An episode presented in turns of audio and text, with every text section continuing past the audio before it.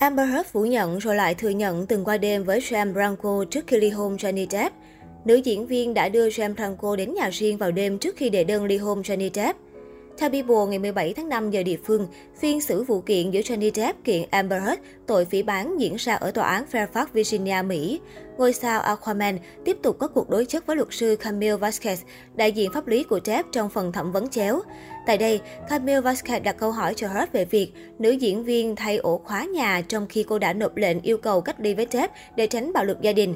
Hurt cho biết cô luôn trong tình trạng rã rời và hoảng loạn mỗi khi Depp xuất hiện trong nhà. Ngoài ra không được phép đến gần, song nhân viên tòa nhà vẫn có thể mở cửa cho Depp vào nơi ở của cả hai. Tại sao vào tối ngày 22 tháng 5 năm 2016, trong căn nhà của cô lại xuất hiện Sam Branco? Nữ luật sư đặt câu hỏi. Heard đáp, tôi không biết chuyện Sam Branco đến nhà mình. Sau đó, luật sư Camille Vasquez phát một đoạn băng được trích xuất từ camera ở thang máy tại căn nhà của Hurt. Trong đó có cảnh Hurt tựa đầu vào vai Sam Branco và cả hai bước ra khỏi thang máy vào 23 giờ ngày 22 tháng 5 năm 2016. Sam Branco khi ấy đeo ba lô, đội mũ, đeo khẩu trang che kín mặt. Trước bằng chứng từ phía Jeff, nữ diễn viên thừa nhận Branco đã có mặt tại nhà riêng của cô vào tối 22 tháng 5 năm 2016.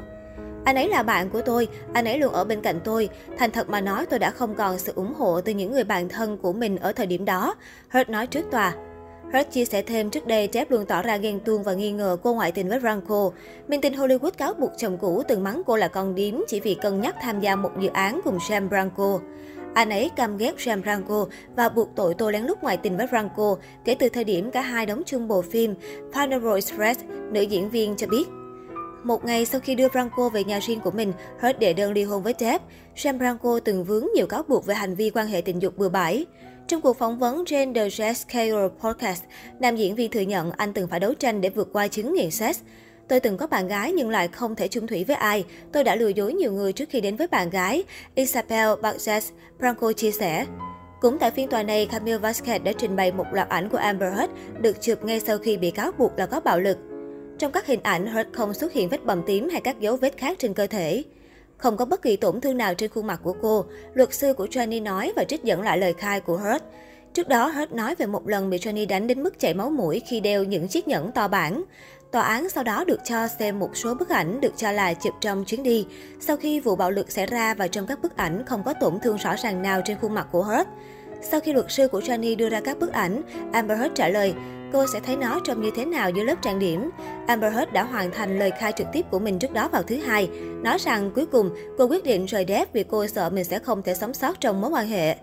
Depp đã làm chứng vào tháng trước rằng Heard là người đã lạm dụng anh và rằng anh thường bỏ trốn bất cứ khi nào cuộc đối đầu của họ trở nên gay gắt. Vasquez đã theo đuổi chủ đề đó từ rất sớm khi phiên tòa bắt đầu trở lại trong ngày thứ hai. Vị luật sư này đã đặt câu hỏi cho Amber, ông Depp là nạn nhân của cô phải không? Và Amber phủ nhận với câu trả lời không phải. Vasquez cũng hỏi Heard về việc thiếu hồ sơ y tế đương thời có thể ghi lại vụ lạm dụng. Nhưng Heard nói cô đã không tìm kiếm sự chăm sóc y tế sau khi Depp bị cáo buộc cưỡng hiếp cô bằng một cái chai trong chuyến đi đến Úc vào năm 2015. Tôi không muốn nói với ai, Amber nói.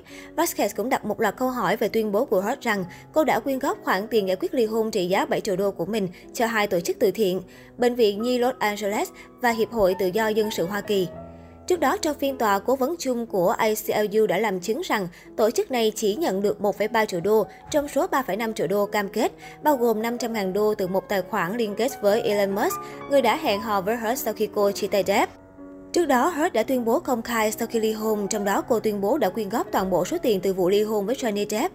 Khi kiểm tra trực tiếp, cô nói rằng mình không có khả năng thực hiện tất cả các khoản thanh toán vì Depp đã kiện cô, nhưng cô dự định sẽ thực hiện đầy đủ cam kết theo thời gian.